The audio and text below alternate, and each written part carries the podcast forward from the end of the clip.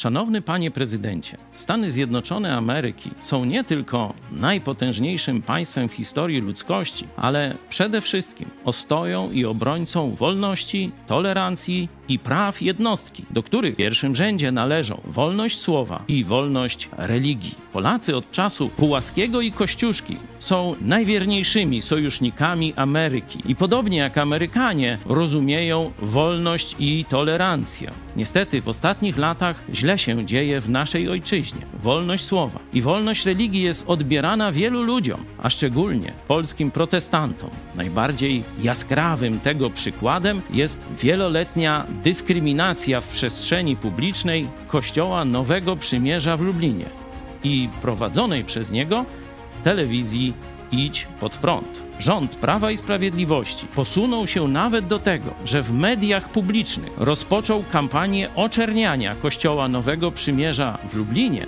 a rządowa prokuratura postawiła w stan oskarżenia mnie, założyciela i pastora tego kościoła, Pawła Chojeckiego, za krytykę dogmatów katolickich i prezydenta Andrzeja Dudy. Sąd pierwszej instancji skazał mnie, choć pozbawiono mnie w rażący sposób prawa do obrony. Obecnie toczy się postępowanie apelacyjne. Pastor Paweł Chojecki i Kościół Nowego Przymierza w Lublinie nękani są przez policję i prokuraturę już cztery lata. Sprawa ta jest bulwersująca i pokazuje, że choć Polska deklaruje przywiązanie do wartości wolnego świata, to obecne władze nie realizują w praktyce tych deklaracji. My, niżej podpisani, prosimy pana prezydenta, aby w rozmowie z polskimi władzami upomniał się o prawa polskich protestantów do wolności słowa i wolności religii w Polsce. Nasi przodkowie znani są z tego, że przez wieki po całym świecie walczyli za wolność innych narodów. Przyświecała im dewiza za wolność naszą